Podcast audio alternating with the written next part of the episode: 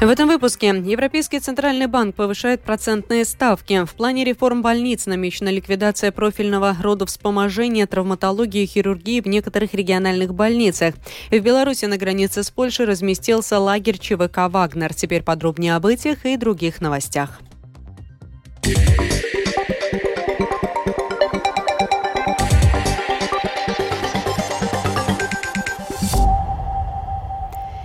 Европейский центральный банк в девятый раз э, повышает процентные ставки. На этот раз увеличение составит 25 сотых процентных пункта. Основная базовая процентная ставка увеличена до 4,25 сотых процента, а ставка по депозитам overnight увеличена до 3,75 сотых процента. Это самый высокий уровень с 2000 года. Президент Европейского центрального банка Кристин Лагард заявила, что трудно предсказать, достигнут ли ставки установленные данные банком своего максимального уровня в ближайшем будущем. В заявлении банк подчеркивает, что по-прежнему считает уровень инфляции, наблюдаемой в еврозоне, слишком высоким и стремится снизить его до 2%. В июне она составляла 5,5%. Повышение процентных ставок замедляет кредитование и инфляцию, а также замедляет экономический рост. Руководитель отдела финансового рынка СЭП банка Андрис Ларинч сказал латвийскому радио, что цель Европейского центрального банка – снизить инфляцию, но она основана основана на средних показателях по Европе. Конечно, такое повышение процентных ставок тормозит спрос на кредитование. Общая инфляция понижает объем доступных средств на расходы жителей. В связи с этим достаточно сложно сказать, как это сыграет. Но пока ситуация с дисциплиной платежеспособности у кредитодателей достаточно хорошая. Добавлю, что новые тарифы вступят в силу 2 августа. В качестве одного из приоритетов государственного бюджета на следующий год Министерство благосостояния заявило так называемые базовые пенсии. Это означает, что часть пенсионеров будет получать надбавки из основного государственного бюджета, а не из специального бюджета, заявила министр благосостояния Эвика Селиня. Она пояснила, что в 2012 году те пенсионеры, которые работали, перестали получать доплаты за каждый отработанный год, что создало неравенство, потому что те, кто вышел на пенсию раньше, эти доплаты получали получают. Минблаг считает, что это неравенство должно быть искоренено.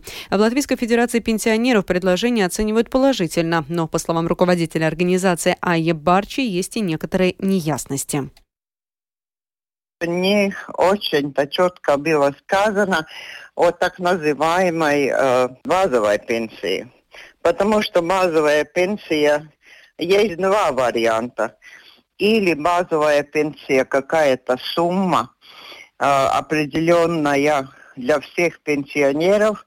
Или второй вариант – это доплата за каждый год трудового стажа, начиная с 1996 года. Это для каждого отдельно и по-другому. Сколько человек работал после 1996 года.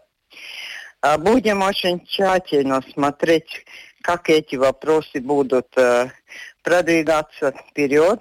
Посмотрим, как оно будет, но мы будем опять, уже высказали свое мнение, опять будем э, напоминать уважаемым депутатам и правительству.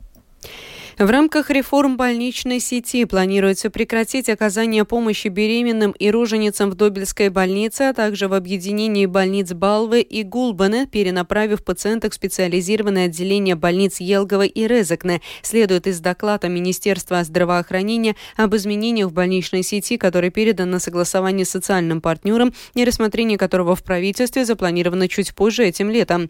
Параллельно во всех больницах планируется усилить отделение неотложной медицинской помощи и приема пациентов, где в случае необходимости также будет оказываться первая помощь беременным. По профилю травматологии и ортопедии наиболее критическая ситуация в Латгальском регионе. По сравнению с другими регионами, услуги травматолога-ортопеда жителям этого региона практически недоступны. В результате ревизии работы Латвийского национального архива «Государственный контроль» констатировал, что система приема электронных документов недостаточно быстрая и эффективная. При этом из 384 сотрудников учреждения лишь три человека могут выполнить более сложные задачи и работать с документами в электронном виде. По каким причинам сложилась такая ситуация и что требуется для ее решения в сюжете Михаила Никулкина. Член Совета государственного контроля Илза Баддера сегодня в разговоре с латвийским радио заявила, что главной проблемой, которая была выявлена в ходе ревизии, является то, что Национальный архив вкладывает недостаточно ресурсов в решение этой проблемы. Она отметила, что архив должен развивать и усиливать свои возможности работы с электронными документами, так как в условиях, когда только трое из более чем 380 работников могут эффективно работать с электронными документами, быстрых результатов ожидать невозможно. Она отметила, что это не означает, что латвийский Национальный архив сразу должен требовать дополнительного финансирования. Сначала необходимо оценить то, какие задачи он может выполнять сейчас и как это должно измениться в дальнейшем. Исходя из этого, по словам Бадера, архив должен определить, какие ресурсы ему необходимы для того, чтобы увеличить возможности и скорость приема электронных документов. Вот что она сказала по поводу оценки внутренней ситуации в архиве и возможных дальнейших действий учреждения.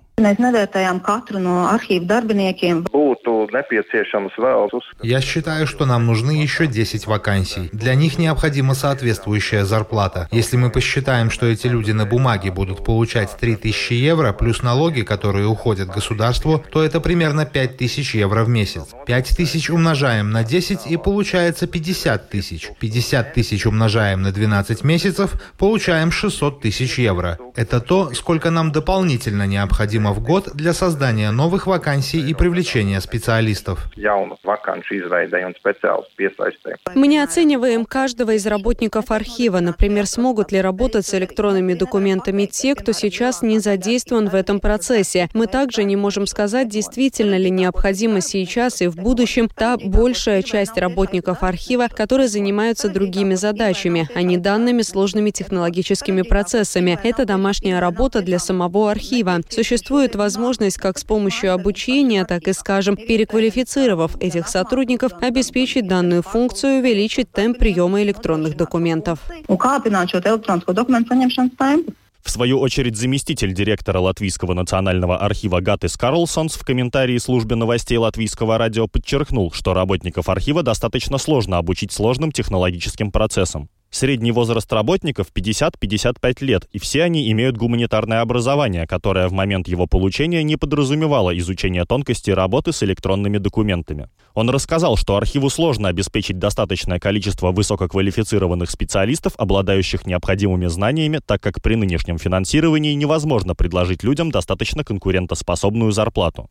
Также он отметил, что архив в среднем тратит от 4 до 10 тысяч евро в год на обучение персонала, которое проводится в сотрудничестве с университетами. В этом году эта сумма может быть больше. На данный момент уже потрачено 4 тысячи евро, а учитывая рекомендации госконтроля, которым архив собирается следовать, в обучение могут быть вложены еще до 10 тысяч. Вот что рассказал Карлсонс относительно того, какой объем дополнительного финансирования необходим Национальному архиву. Отметим, что это уже вторая ревизия в Национальном архиве, которая касается работы с электронными документами. Первая ревизия госконтроля состоялась в 2015 году. В результате нее были разработаны 14 рекомендаций для снижения риска утраты электронных документов. По оценке самого ведомства, архив сделал все, чтобы выполнить эти рекомендации, и они были успешно введены. Это, однако, не привело к ожидаемому результату.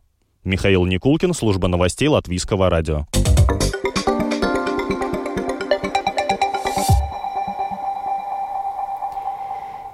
По зарубежным новостям, в Беларуси на границе с Польшей разместился лагерь ЧВК «Вагнер». Сейчас там находится 5000 наемников. Александр Лукашенко на встрече с президентом России Владимиром Путиным сообщил, что желание ЧВК пойти в соседние польские города. Как украинские эксперты оценивают военизированные риски для стран НАТО и, в частности, для стран Балтии в связи с расположением ЧВК «Вагнер» у границ Альянса, в своем сюжете расскажет спецкорреспондент Оксана Пугачева. Во время своего недавнего визита в Москву глава Белорусской республики Александр Лукашенко сделал несколько заявлений касательно частной военной компании «Вагнер», которая сейчас располагается на территории Беларуси. Якобы наемники очень хотят пойти на польские города Варшаву и Жешев – по состоянию на 23 июля известно, что на территории Республики Беларусь находятся около 5000 наемников ЧВК «Вагнер». Они располагаются у польской границы в населенном пункте Осиповичи. Белорусские медиа сообщают, что вагнеровцы начали обучение солдат территориальных войск страны, а в планах белорусских военных провести совместное учение с вагнеровцами на полигоне Брестский. Оценивая военизированные угрозы со стороны ЧВК «Вагнер», украинские эксперты эксперты заявление Александра Лукашенко называют информационно-психологической операцией. У ЧВК «Вагнер» недостаточно ресурса, чтобы начать войну с НАТО. Однако исключать различные террористические акты не стоит. Например, демонстративный захват ядерной станции вблизи границы с Литвой вагнеровцами, которые якобы никем не контролируются, создаст угрозы для сопредельных стран, в частности стран Балтии. Об этом заявляет Сергей Грабский, украинский военный эксперт. Недооценивать вагнеровцев на сегодняшний день именно с точки зрения террористической угрозы никоим образом нельзя. Конечно, 3, 5 и даже 10 тысяч вагнеровцев могут представлять какую-то угрозу для какой-либо из стран НАТО ну, в военном отношении, но угрозу терроризма отменять нельзя, и к ней нужно готовиться серьезно. Сергей Фисенко, украинский политолог, уверен, что такими заявлениями оба президента России и Беларуси пытаются запугать страны НАТО, Польшу и страны Балтии рисками возможных провокаций, в которых будут участвовать вагнеровцы. Однако в итоге это может сработать против режима Лукашенко. Полк Калиновского, который воевал том числе и против вагнеровцев под Бахмутом, пойдет Минск, если Лукашенко вместе с Пригожиным и Путиным затеют какие-то авантюры. Десятки тысяч белорусов и в Украине, и в Польше готовы освобождать свою страну. Может сработать и против самого Лукашенко. Хотя депутаты Госдумы России продолжают размышлять о гипотетических успехах на фронте со странами НАТО, взять под контроль военизированным путем Сувалский коридор силами ЧВК «Вагнер» невозможно. У Вагнера вагнеровцев, уверены украинские эксперты, недостаточно человеческого ресурса и нет необходимой военной техники. Оксана Пугачева, специальный украинский корреспондент служба новостей Латвийского радио. Украинскую саблистку, олимпийскую чемпионку Ольгу Харлан дисквалифицировали с чемпионата мира по фехтованию в Милане за отсутствие проявления уважения к россиянке после победы в поединке. Харлан на старте турнира победила россиянку Анну Смирнову со счетом 15-7. После завершения боя она отказалась пожимать руку Смирновой, предлагая столкнуться оружием. Не получив ответа, Харлан покинула дорожку. Тему продолжит Рустам Шукуров. Смирнова подала протест против Харлан из-за отсутствия проявления уважения и более 50 минут находилась на дорожке после матча. Согласно правилам Международной Федерации фехтования, отсутствие проявления уважения наказывается черной карточкой, дисквалификацией из турнира. Несмотря на это, как сообщает Суспильня, в лайв-табло в следующий раунд прошла именно Харлан. Она должна была встретиться с болгаркой Иоанной Илиевой. Однако бой не состоялся. В лайв-табло было отмечено, что в следующий раунд проходит Илиева. Таким образом, Харлан все же дисквалифицировали за отказ приветствовать россиянку. Суспильный отмечает, что украинская команда пыталась обжаловать решение, однако это не удалось. Рустам Шукуров, служба новостей Латвийского радио.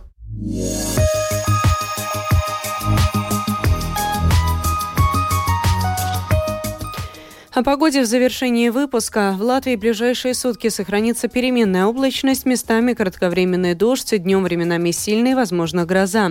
Местами образуется туман с видимостью от 100 до 500 метров. Ветер будет слабым. Температура воздуха ночью по Латвии составит плюс 9, плюс 13 градусов, на побережье плюс 12, плюс 15, днем же ожидается плюс 18, плюс 23 градуса. В Риге переменная облачность, кратковременный дождь, возможно, гроза. Ветер слабый, температура воздуха воздуха ночью в столице составит плюс 11, плюс 13 градусов. Завтра днем плюс 20, плюс 22. Медицинский тип погоды второй благоприятный. Читайте наши новости также в Facebook на странице Латвийского радио 4 на портале Русала СМЛВ. Обзорные выпуски в 13 и 19 часов выложены на крупнейших подкаст-платформах и называются «Новости дня» Латвийское радио 4. Кроме того, слушать новости, передачи и прямой эфир можно в бесплатном приложении «Латвия с радио» на вашем смартфоне. Оно доступно в Google Play и App Store. Это была программа сегодня в 19-27 июля. Продюсер и ведущая выпуска Екатерина Борзая. В Латвии 19 часов почти 15 минут. Yeah.